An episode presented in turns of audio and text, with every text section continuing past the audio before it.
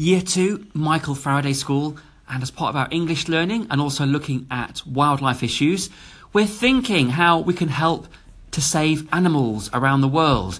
Very, very in depth subject. And we have four friends from Year 2. Let's have some names, please, madam. Iris. Sophia. Zoe. Faisal. Wonderful. So, as you can hear, we have Iris, we have Sophia, Zoe, and Faisal. Now, each of these children here have been working in a group and they've all chosen an animal which they would like to save. And we're going to think of some ideas. So, first of all, Iris, which animal is really important for you? Elephant. And please tell us, why, why is it important for us to try and save elephants? Because people are tus- chopping off their tusks to, to make money, and people are, believe that it makes medicine for sick people. Yeah, so certainly we want to try and help elephants. Um, if we ask Sophia, so a different animal, which animal is your group interested in trying to save? Turtles. So turtles, wonderful.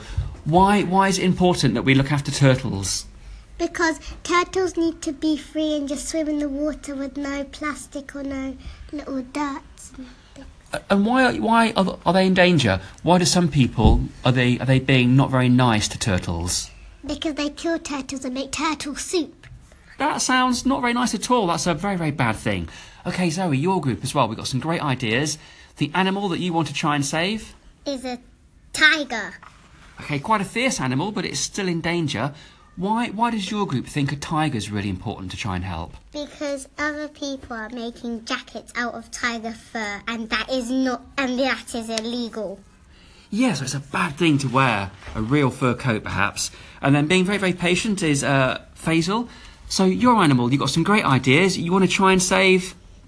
The pandas. And explain why, please. Because some people they're building um um homes in front of the pandas' homes and chopping down their bamboo. And why, why do pandas need bamboo?